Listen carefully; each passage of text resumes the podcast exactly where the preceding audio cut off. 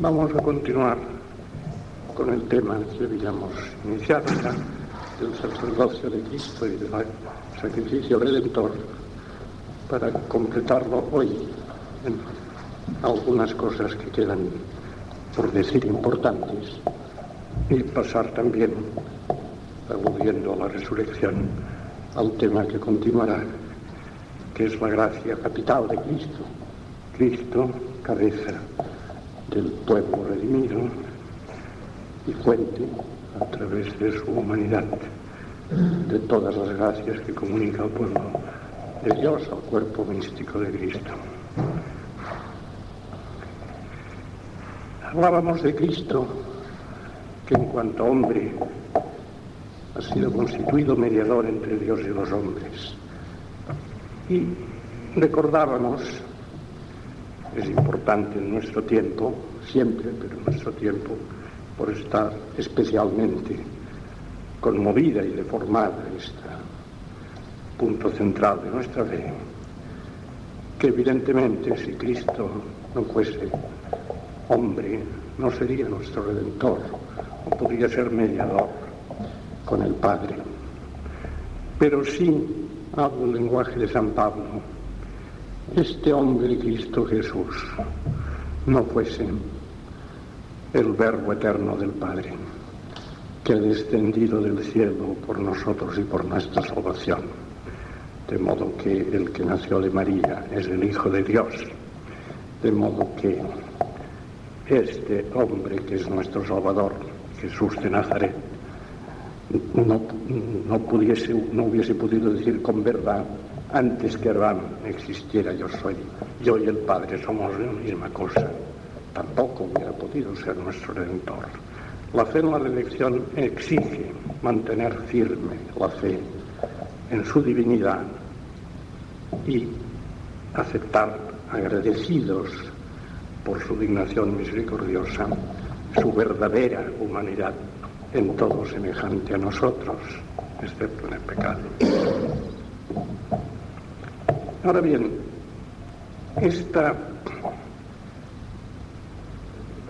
este descenso misericordioso de Cristo para nuestra salvación es lo que ilumina todo lo que la Iglesia ha ido definiendo a lo largo de los siglos y que ha ido explicitando en su magisterio y en su liturgia.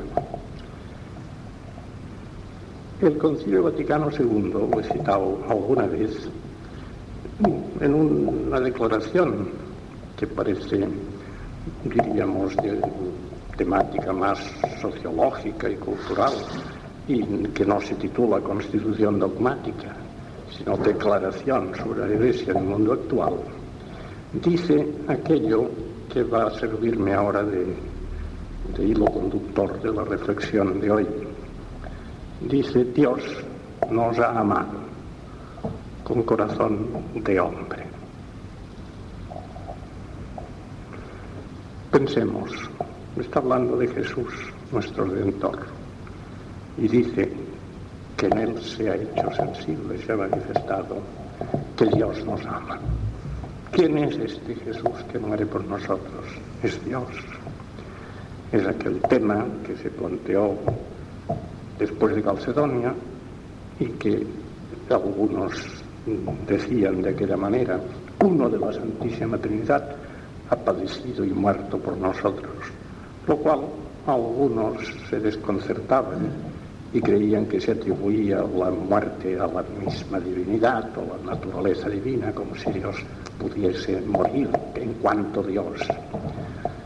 Pero la fórmula, que era absolutamente correlativa de decir que María era Madre de Dios, que el que había nacido de María era el mismo Verbo eterno de Dios, terminó por ser plenamente aprobada, de tal manera que fueron más, después fueron rechazados y dejados fuera de la Iglesia los que habían vacilado y puesto en duda esta fórmula. Ahora, aunque es menos popular, es tan fórmula dogmática como decir que María es Madre de Dios, decir que la segunda persona, la Santísima Trinidad, ha muerto por nuestro amor en la cruz, es igualmente dogmático. Y hay que mantener este punto de vista. Dios nos ama con corazón de hombre. Dios nos ama. Al definir, como expliqué en su día, que en Cristo hay, además de la voluntad divina, también voluntad humana, el concilio de Constantinopla del año 680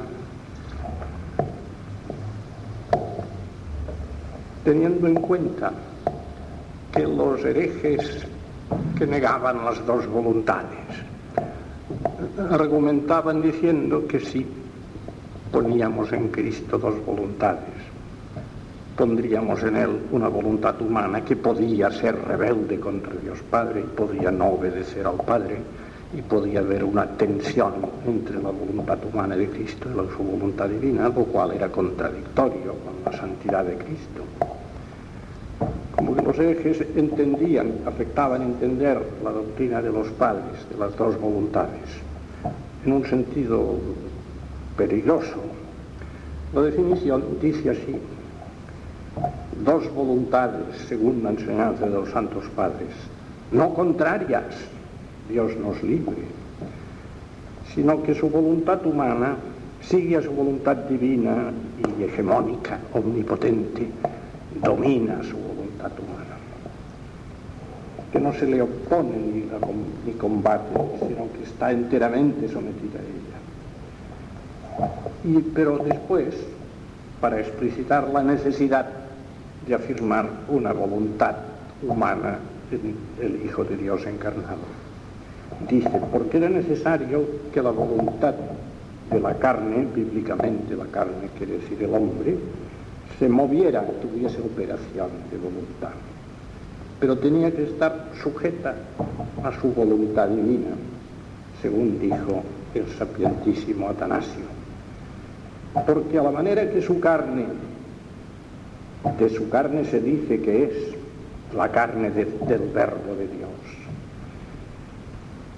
así también su voluntad hay que llamarla voluntad humana del verbo de Dios. Porque él dice, he bajado del cielo, bajar del cielo es la asunción de la naturaleza humana. No para hacer mi voluntad, sino la voluntad del Padre que me ha enviado, llamando suya la voluntad de la carne, puesto que la carne también fue suya. Y entonces dice una cosa que ahora está absolutamente desfigurada en ciertas tendencias cristológicas y que es un punto sobre el cual estuvo estudiando documentadísimamente. Seguramente es una de las personas del mundo que más han conocido el tema en todas sus fuentes patrísticas. El teólogo carmelita Bartolomé María Schiberta, que se va a introducir la causa de beatificación y el otro día me pedían si yo tenía alguna cosa que decir sobre esto, algún testimonio, y pienso hacerlo, porque le conocí bastante y me, me han preguntado sobre las cualidades de su magisterio. Y yo puedo dar un testimonio, que alguna vez he comentado, con el padre Bartolomé María Schiberta yo he hablado dos veces en toda mi vida.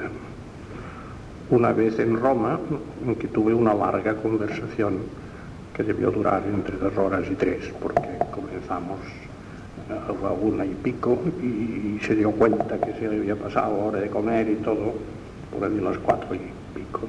Estuvo tres horas hablándome de Calcedonia, de Éfeso, de San Cirilo, de Teodoreto de Ciro, de San Juan, de Juan de Antioquía, etc. Y después le fui a ver en las Carmelitas de Barcelona, de la calle San Hermenegildo, y estuve una hora larga con él esta segunda conversación se refirió más a temas de espiritualidad y lo que recuerdo con más admiración y agradecimiento, y lo he dicho muchas veces, es que insistió mucho en el escapulario del Carmen y este gran teólogo me dio docenas de escapularios de tela. Tenía unas cajas llenas de escapularios. Agafi, agafi, agafi, agafi, señor Canals. Y me iba cogiendo puñadas de escapularios y claro, yo no iba a decir, no, no, no mandó ni mes, no. Llevé escapularios del padre Siberta mm, durante años. Y entre tanto ya había cogido la costumbre de llevar escapulario de tela, de modo que después siempre más he comprado escapularios de tela. Es lo que él recomendaba, escapularios de tela. Los típicamente carmelitanos. Después, cuando tuve ocasión de escribir en homenaje al, padre Siberta, estudié toda su biblioteca, me di cuenta de que este gran teólogo de la encarnación, la mayor parte en número de trabajos escritos durante más años y con más insistencia, se refería a la autenticidad de las revelaciones de la Virgen de San Simón Stock y la conveniencia de mantener en el pueblo cristiano el uso del escapulario carmelitano. Esto lo digo porque en relación con una cosa que me comentaba alguien ahora, es como la devoción a San José de Juan XXIII, ¿no? mucha gente no quiere saber nada de la devoción a San José de Juan XXIII. Un Juan XXIII no devoto a San José, es un invento, un invento de los periodistas. No existe el Papa Juan XXIII no devoto de San José. Es el Papa que ha sido más devoto de San José. En el último año y medio de su vida habló más de 100 veces de San José. Y está esto estudiado documentadamente en revistas josefinas. Pues el padre Siberta era un gran apóstol del escapulario del Carmen. Esto no suele ser sabido. Se sabe que sabía mucha teología sobre Cristo y también se sabe que era demasiado tradicional. Esto lo digo entre comillas. En este ser demasiado tradicional estaba simplemente la garantía de la absoluta ortodoxia del padre Siberta. El padre Sibarta se pasó la vida en escritos suyos de Verbo Encarnato, colecciones del Enquiridion, etcétera, la colección de padres y en las conversaciones, como me dijo muchas veces. Este punto no se puede pensar en el hombre Cristo Jesús como si fuese una persona autónoma, una conciencia y una voluntad que, no fuesen del verbo que se ha hecho hombre que funcionase a lo humano ¿eh? y que no fuese penetrada por la segunda persona de la Santísima Trinidad, por una, que él llamaba así, por una posesión ontológica integral. No hay nada en Cristo que es un hombre como nosotros, que no sea del verbo la persona del verbo, en ella subsiste, en ella existen, como expliqué, todas las dimensiones de la naturaleza humana. Y efecto de esta posesión ontológica integral es que también en lo psicológico y en todo el funcionamiento, diríamos, de la psicología de Jesús, que dicen ahora, estaba, dice el concilio de 680, su carne, que quiere decir su naturaleza humana bíblicamente, estaba su carne animada, santísima inmaculada, estaba divinizada y penetrada radicalmente por la presencia del Espíritu Santo, que era su propio Espíritu, era el Verbo. El Espíritu Santo estaba en Cristo, no como enviado, sino como teniéndolo Él, porque era su propio Espíritu. Esto lo decía San Cirilo contra los nestorianos. Y estaba divinizada, y, pero esto no la suprimía, sino permanecía en su propia esencia, en su propio límite y razón de naturaleza humana. Así tampoco su voluntad quedó suprimida por ser divinizada, como dijo Gregorio, el teólogo San Gregorio Nacianceno. El querer de él, queremos decir del Salvador, no es un querer contrario a Dios, porque todo él está divinizado. Es decir, la voluntad humana de Cristo es la voluntad del verbo en cuanto que ha asumido la naturaleza humana. Y es verdaderamente una voluntad humana, pero no es contraria a Dios, no puede serlo porque está radical, ontológicamente divinizada. Digo esto por lo siguiente. Uno de los errores que se siguen de esta consideración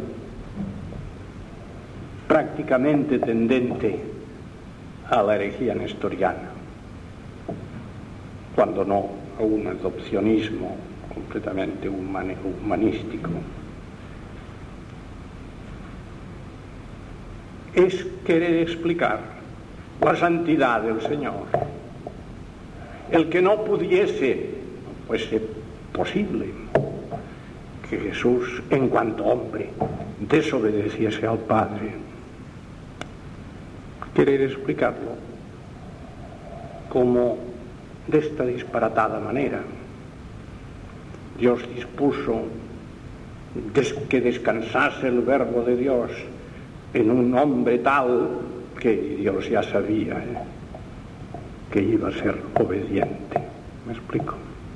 Esto sería, no, no es el tema que estoy explicando ahora, pero lo digo por si alguien conoce la cuestión esto sería extremar hasta la herejía la tendencia del atribuir las buenas obras de los hombres, no a la iniciativa de Dios por su gracia, sino al hombre mismo, y explicar la providencia divina en la distribución de las gracias y en la salvación de los hombres de una manera puramente de un Dios que se entera de lo que pasa y dispone de manera que procure hacer, escoger para determinadas misiones salvíficas en la Iglesia aquellos hombres que ve que van a funcionar muy bien, diríamos. De esta manera tan disparatada, por decirlo así caricaturizadamente, no quiero ahora descalificar con autoridad que no tengo a nadie, ¿no? Pero esto sería una, por decirlo así, la exageración extremosa y sin ninguna prudencia de fidelidad al dogma de la tendencia, diríamos, dentro de las escuelas sobre la gracia y la elección divina molinista. Esto sería un ultramolinismo. De hecho, en, en el libro del jesuita Molina se dice que la humanidad de Jesús la escogió Dios sabiendo que iba a ser siempre fiel a la gracia divina. Lo cual, si solo hubiese el libro dicho esto, no hubiese dicho muchas cosas, y esto se perdió por el camino y no fue examinado porque se hablaba de otra cosa. Estoy seguro que este texto hubiera merecido una formal condenación de herejía, como es obvio. Solo faltaría que Jesús hubiese sido bueno, porque era un hombre bueno, eh, que ciertamente estaba unido hipostáticamente con el verbo, pero que su voluntad humana funcionaba bien porque no resistía la gracia divina. Pero si la gracia la tenía, la gracia es el efecto de la presencia de la divinidad en el, alma, y la hipóstasis de Cristo era la segunda persona la Santísima Trinidad, y el Espíritu Santo estaba en él, y él y el Padre en una misma cosa, ¿Cómo iba la voluntad humana a plantearse Dios Padre al escoger, diríamos, a predestinar a Cristo en cuanto hombre para ser hijo de Dios, como dice San Pablo, a ver que aquella voluntad humana iba a funcionar bien? No es esto, no, no es esto. La voluntad humana de Cristo es fiel, porque es la voluntad totalmente divinizada, plenamente poseída por el Verbo. Y esto quede dicho con San Cirilo, con el concilio de Éfeso, con el quinto concilio, con el, también con Calcedonia y con el tercer concilio de Constantinopla. Y quede dicho, no obstante, una vez aclarado esto, que nos equivocaríamos monotelísticamente o eutiquianamente si ahora no nos diésemos cuenta de lo que está definiendo el concilio, también ratificando esta unidad. hipostática y, operativa de Cristo en su dinamismo de santidad, pero tiene voluntad humana que no se opone a la divina, pero es necesario que tenga operación de la voluntad humana, porque realmente se ha hecho hombre. Por lo cual resulta una cosa, Dios nos ha amado con corazón de hombre. Y esto, la encarnación redentora y la pasión, no es una comedia, no es una apariencia, como hubieran dicho los aftartodocetas, los que decían que era aparente la pasión. Cristo, ya lo insinuamos un día, sufría en verdad, y sufría no solo,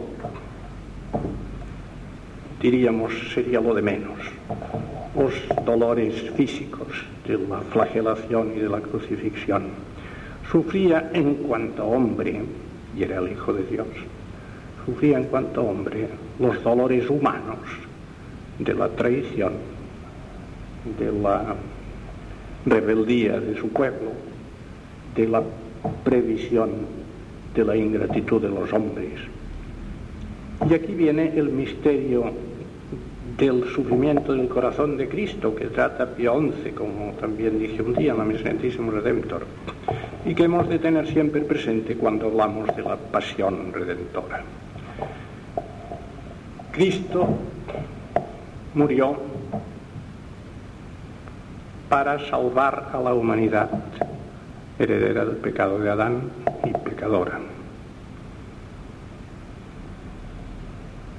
Y su voluntad humana, para esto el verbo se había hecho carne, amaba humanamente, lo cual no es amar desordenadamente, a toda la humanidad y amaba al pueblo de Israel.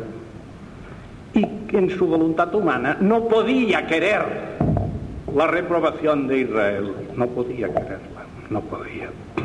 Santo Tomás lo trata admirablemente. La inclinación natural de la voluntad de Cristo tendía a todo, aquello a que tiende naturalmente la voluntad humana, todo, al bien de la humanidad, etc., pero con más eminencia que ningún hombre meramente hombre, porque era el Hijo de Dios hecho hombre, no había venido a juzgar al mundo, sino a salvarlo.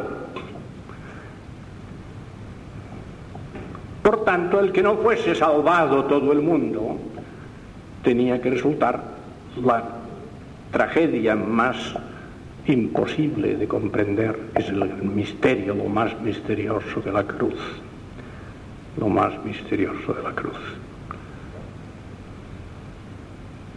En la narración evangélica se insinúa de muchas maneras esto. Después de narrar los evangelistas la protervia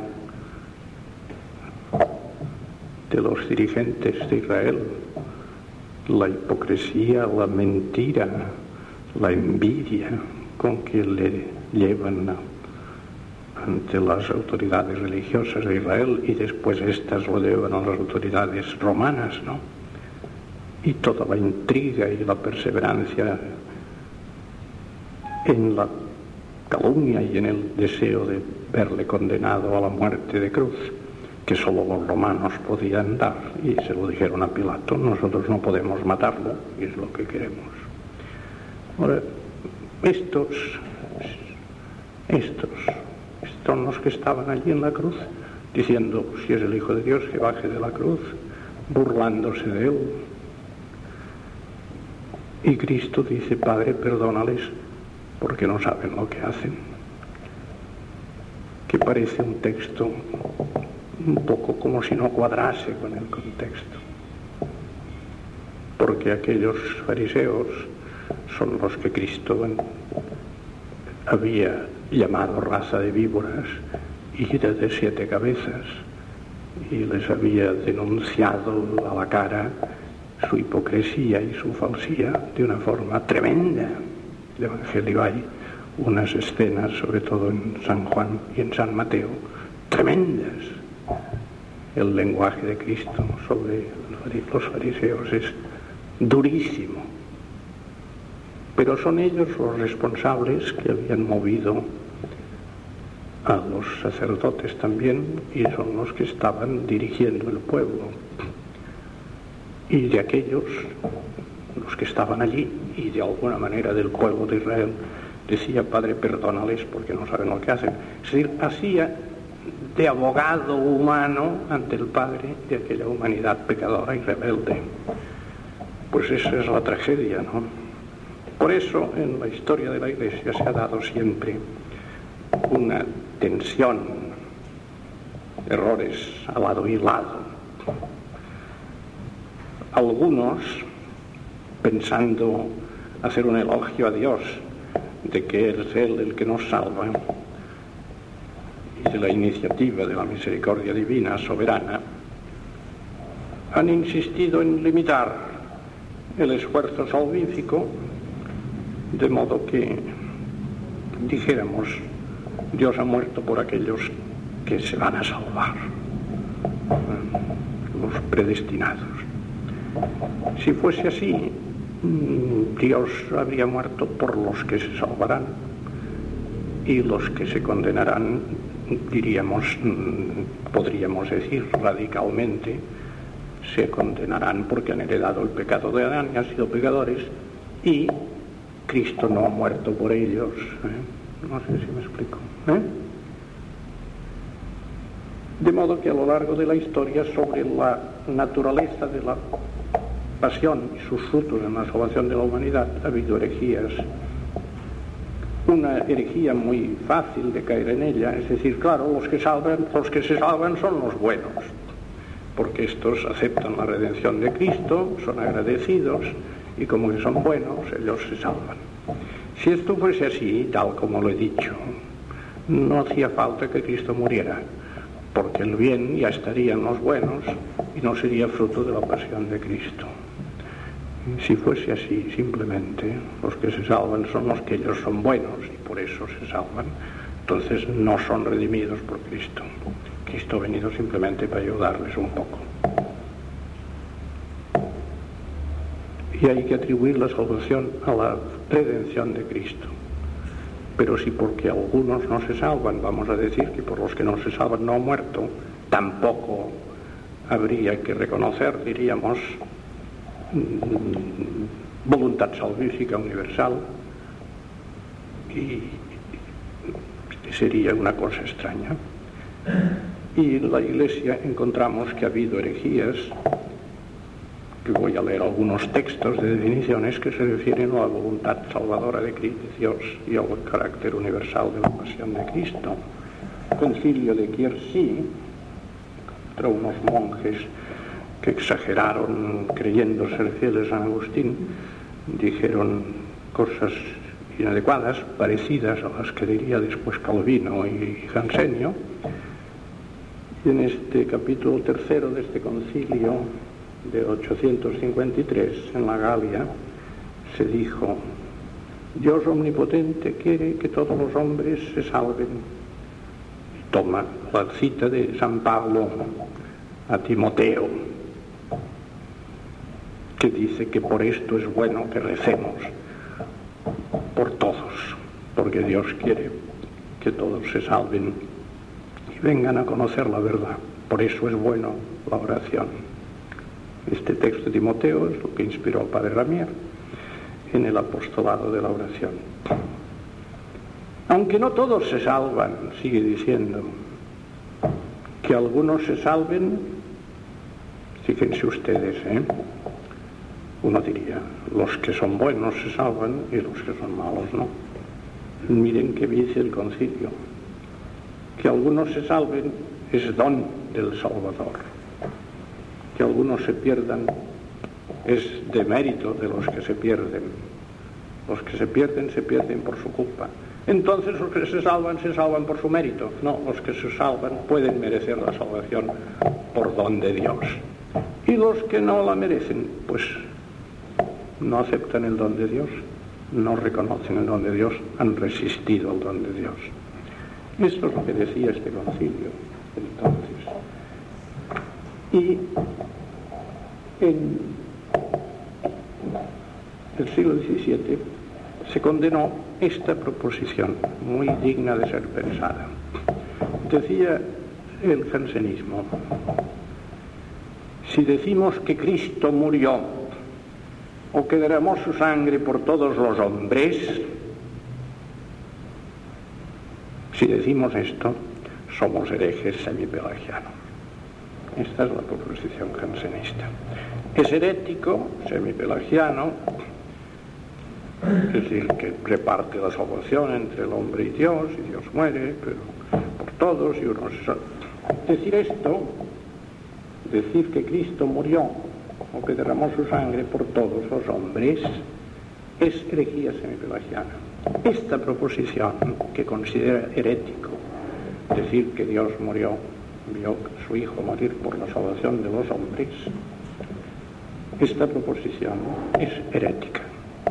Es condenada como temeraria, escandalosa y entendida en el sentido de que Cristo solo murió por la salvación de los que se salvan, es impía, blasfema, que anula la piedad divina y, niega la misericordia de Dios y es herética.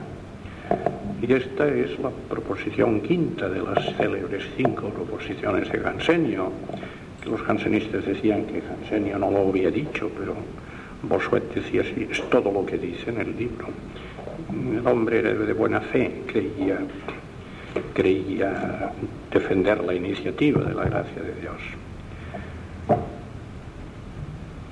Voy a explicar una anécdota que a mí me parece que hace entender la cosa, como que voy a hablar de una persona que no voy a decir quién es. Y esta persona además era muy buena persona y ya murió y está sin duda en la gloria y allí lo verá todo más claro. Yo recuerdo un sacerdote del cual yo tenía amistad, que estaba muy indignado de los textos litúrgicos de la reforma posconciliar, porque dicen, esta es la sangre que por todos los hombres, esto no lo decía antes, decía probobis et promultis, decía el canon antiguo, por vosotros y por muchos, no decía por todos. Y estaba enfadadísimo de que hubiese dicho la liturgia que Cristo murió por todos los hombres, que es exactamente lo que, se, lo que se define al condenar como herético lo de Jansenio. Pero claro, como no se salvan todos, y el que se salven es don del que salva, y el que se pierdan es de mérito de los que no aceptan el don de la gracia, pero en fin, ¿por quién murió? ¿Por los que se salvarán o por todos? Y como que el texto antiguo, que no lo decía en este sentido restrictivo, nadie el canon, nadie entendió el canon antiguo como en sentido jansenista, sino decía pro vobis et pro multis fundetur in remisione peccatorum, lo que dijo Cristo, esta sangre se donará por vosotros y por muchos. Entonces, al decir que Cristo murió por los hombres, dice que esto es herético. Yo me divertía y por respeto a aquel señor, que ya era un poco mayor, mayor que yo, yo también soy mayor, pero entonces yo era más joven y el otro me llevaba más años. Ahora el otro ya murió y yo todavía vivo y moriré cuando Dios quiera. Nunca me atreví a discutírselo, pero me divertía, porque aquel señor, que era muy ortodoxo, como podéis suponer, porque estaba muy escandalizado con la liturgia nueva, un poco lefebriano, diríamos. Pensaba, ahora usted está criticando la nueva liturgia desde una perspectiva que no se da cuenta que se sitúa en la proposición de la, en la situación de la quinta proposición de Jansenio. Decir que es herético, que no está bien dicho, decir que murió por todos los hombres. O sea, solo murió por los que de hecho se salvan, ¿eh? no por todos. Lo cual equivale a decir que no hay orden de gracia al que el hombre resista y no puede decirse que Dios nos ha dado medios de salvación y nosotros los podemos desaprovechar y entonces por demérito nuestro nos perdemos salvación que Dios realmente nos ha ofrecido con voluntad salvífica universal. Bueno, lo cierto es que no había manera de... Yo nunca quise hablar con él porque estaba muy escandalizado del nuevo texto litúrgico en este punto. Yo pensaba, mira, si, si te dieras cuenta que estás juzgando la liturgia desde la perspectiva de la quinta proposición de Jansenio, te quedarías viendo visiones, porque lo que menos le ocurriría que el Señor es ser jansenista, ¿no?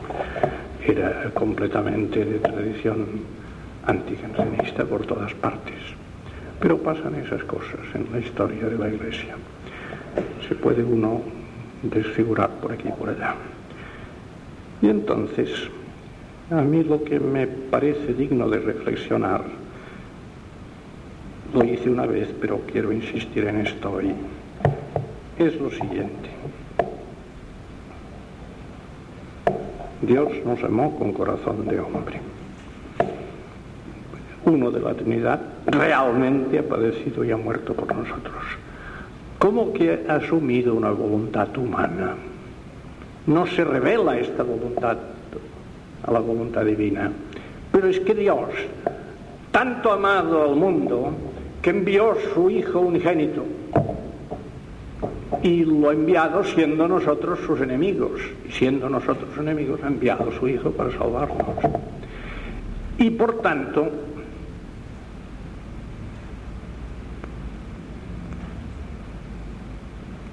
que este corazón de hombre que ha asumido la segunda persona de la Santísima Trinidad por voluntad de Dios Padre, para obedeciendo al Padre morir por nosotros. Este corazón de hombre, en su voluntad natural humana,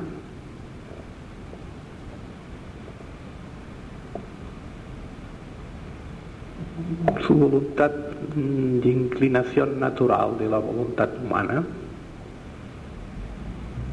no hay manera de explicar que no estuviese en sintonía con lo que llaman los teólogos la voluntad antecedente de salvación universal, antecedente a la previsión permisiva del pecado y a la previsión de la perseverancia en el mal o de no aceptación hasta el fin del don divino y de la perdición de algunos.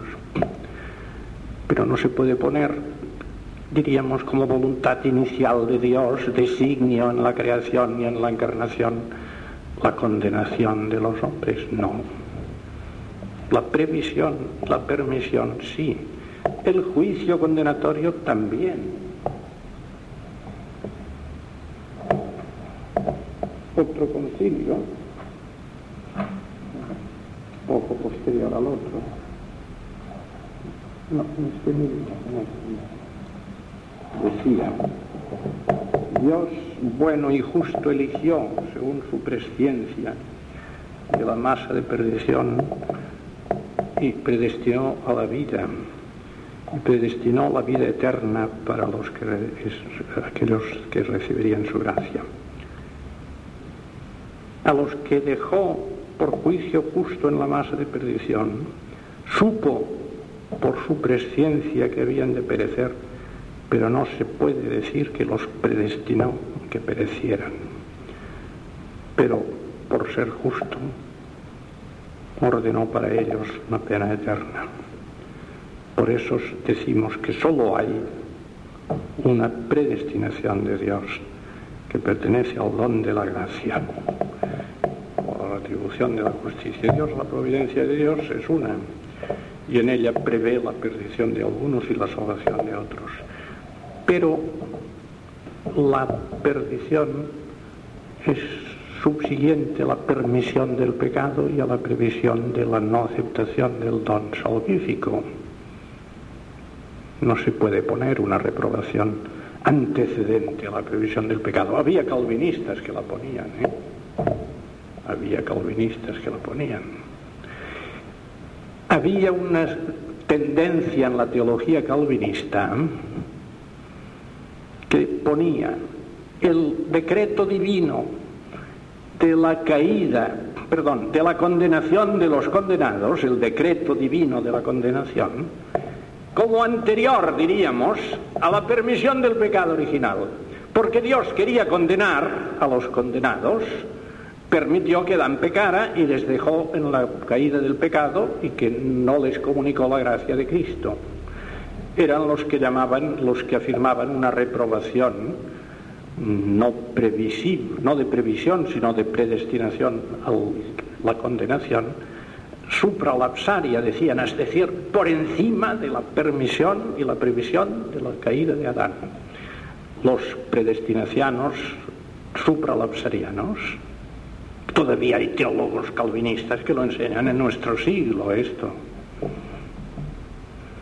Lo he estudiado en teólogos calvinistas holandeses que discuten la tendencia del supralapsarianismo. ¿Eh?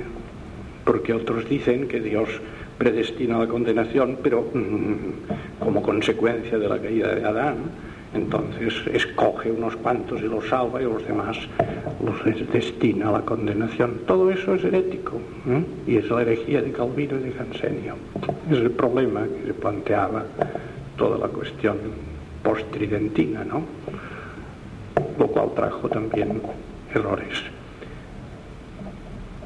Porque uno puede querer escaparse de eso y caer en aquella tontería de decir que los que nos salvamos son los que somos buenos, en cuyo caso no habría por qué Cristo hubiese muerto, porque no hay bien en el hombre sino viniendo de Dios.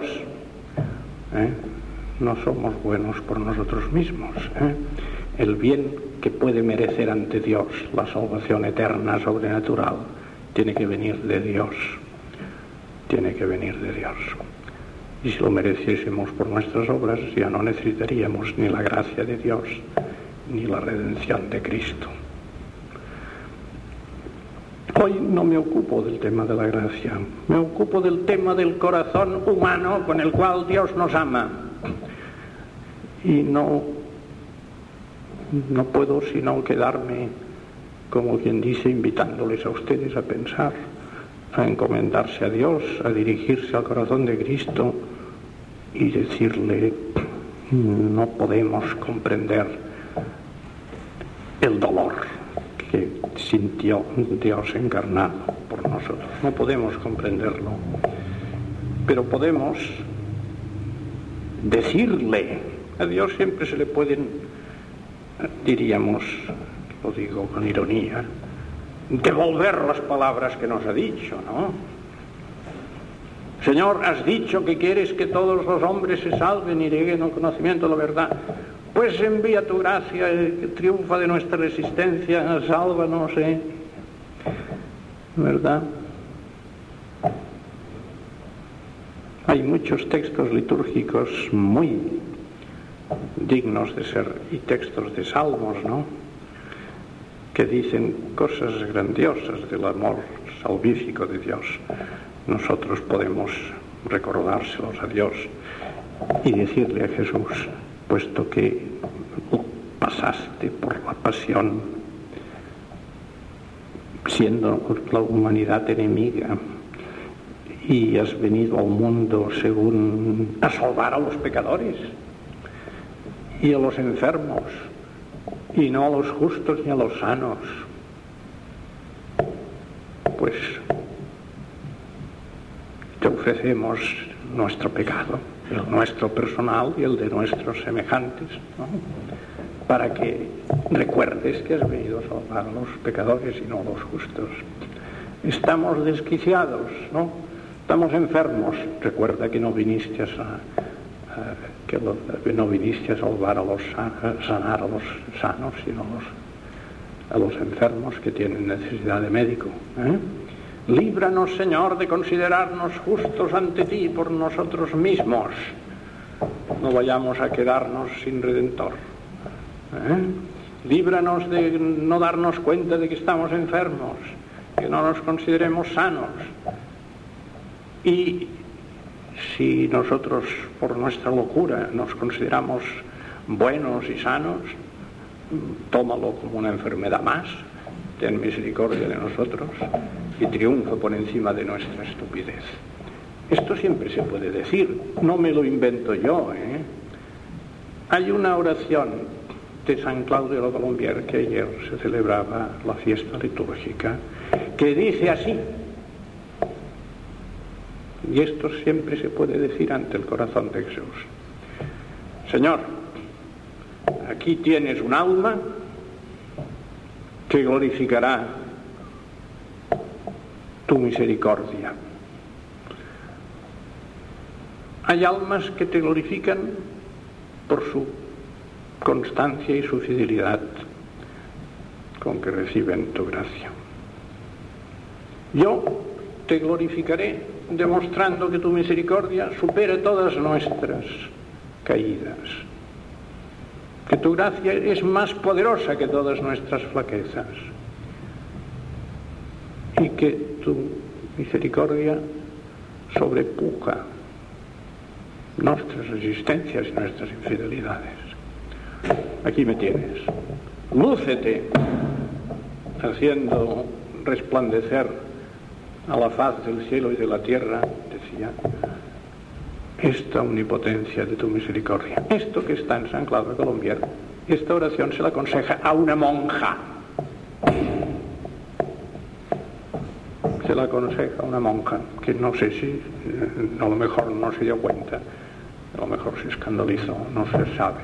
La respuesta no la tenemos. Le aconsejaba una monja que rezase así.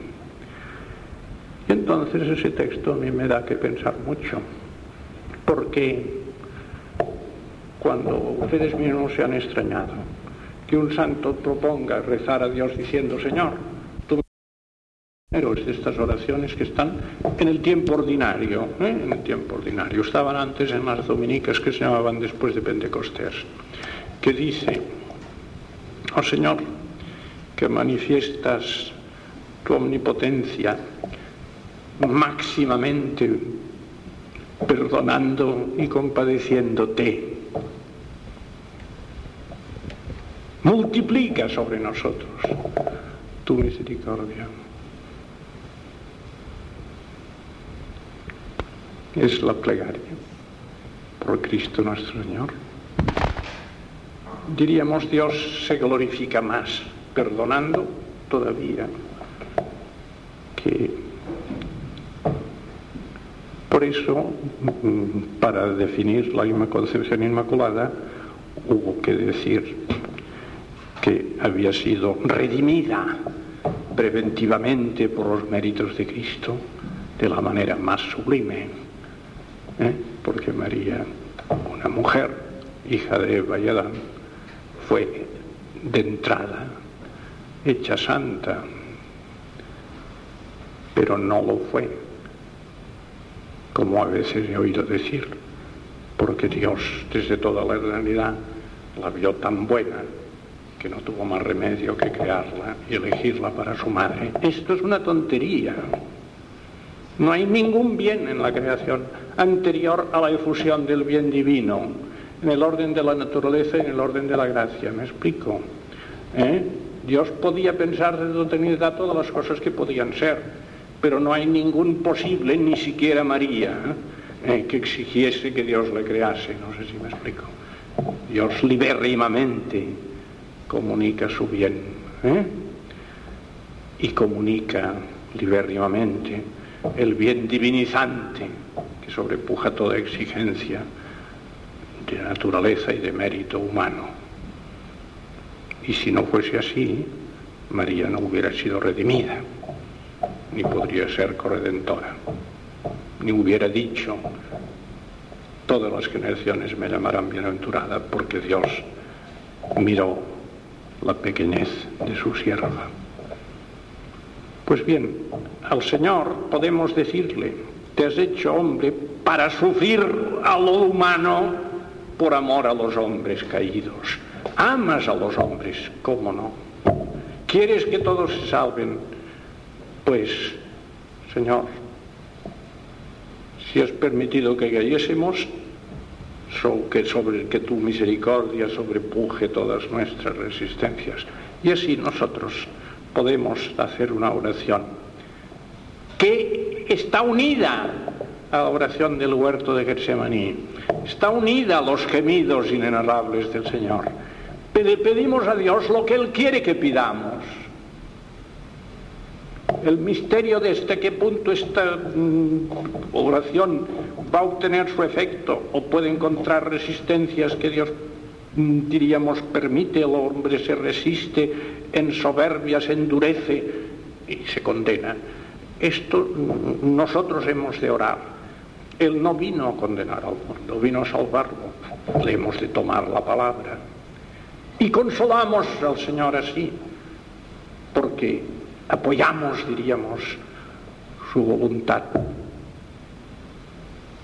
humana con la cual Dios nos ama con corazón de hombre. El amor de Dios infinito, amado tanto al mundo que ha obrado la encarnación, con lo cual ha asumido la posibilidad de que Dios mismo sufriese a lo humano por los males de los hombres, por todos los males de los hombres. Pues bien, el misterio del sacrificio redentor está también en la carta a los hebreos. Con gemidos inenarrables oraba al Padre. Siempre es oído por su suma reverencia este mediador que es el Hijo de Dios. Este mediador ha tomado sobre sí el peso de la muerte redentora, que es el supremo descenso misericordioso, todo el anonadamiento, todo el sufrimiento, toda la misma permisión divina de la rebelión de Israel y de la injuria de los sacerdotes y de los escribas y del pueblo de Israel desorientado y, y todos los pecadores de todos los hombres y todos los tiempos, hiriendo el corazón de Cristo mirarán al que traspasaron, que dice el texto último del Evangelio de San Juan, miremos al que hemos traspasado. Le hemos herido nosotros ¿eh? con nuestros pecados y se ha dejado herir por nosotros para salvarnos. Dirijámonos siempre a nuestro Salvador tomándole la palabra con lenguaje del Evangelio, recordando la parábola del Hijo Pródigo, recordando la parábola de la oveja perdida, ¿Cuántos textos hay en la escritura sobre esto? En el cielo están más contentos por la conversión de un pecador que por los 99 justos que perseveren. Aquí los justos en esta parábola quedan un poco irónicamente tratados como aquel hermano mayor del hijo pródigo, que es el tipo, el malo de la película. Se han dado cuenta. El que está siempre en casa y es muy fiel, después eh, tiene envidia del perdonado y el padre dice, hijo mío, siempre estás conmigo, ¿por qué no, quieres que celebre que tu hermano haya vuelto a casa? ¿no? ¿Mm? Todo el Evangelio de San Lucas es verdad, está penetrado. De, el evangelista sabe siempre exponer todas las escenas y todas las palabras del Señor centrada en este argumento de la divina misericordia. Pues la, divina misericordia, que ahora esta beata polaca está, parece que sugiere que Dios desearía que hubiese una fiesta de la divina misericordia, la liturgia. En realidad, pues pasará con, el tiempo como con la oración de Jesús, que decían, ya todo esto ya está, la Cristo Rey no hace falta, ya está el Domingo de Ramos, ya están. Pero, ¿por qué no? porque ya está, pero no lo caemos en la cuenta. ¿eh? Como que hay fiestas que señalan aspectos especiales y hay una fiesta de Santísima Trinidad, todas las liturgias de todos los días es trinitaria, y no obstante una fiesta del misterio trinitario. ¿no? La fiesta de la Divina Misericordia a lo mejor un día estará en la liturgia, pero ciertamente lo que es evidente si no tampoco hubieran beatificado esta santa porque su doctrina no sería acorde con la fe y es máximamente. ¿Qué cosa más central en el misterio de Cristo que el amor misericordioso por el que Dios ha obrado la encarnación? Dije un día, y lo repito y con esto termino, es disparatado pensar que la naturaleza humana en sí misma es una cosa tan estupenda que Dios quiso tenerla para él y se encarnó porque así, como quien dice, Dios salía ganando. No es verdad esto. Claro, la naturaleza humana es excelentísima porque es creada imagen y semejanza de Dios, o admirablemente creada por Dios. Y Dios permitió la caída y la restableció admirablemente. Pero el asumir la naturaleza humana a Dios es un descenso entre Dios y el hombre en una distancia infinita.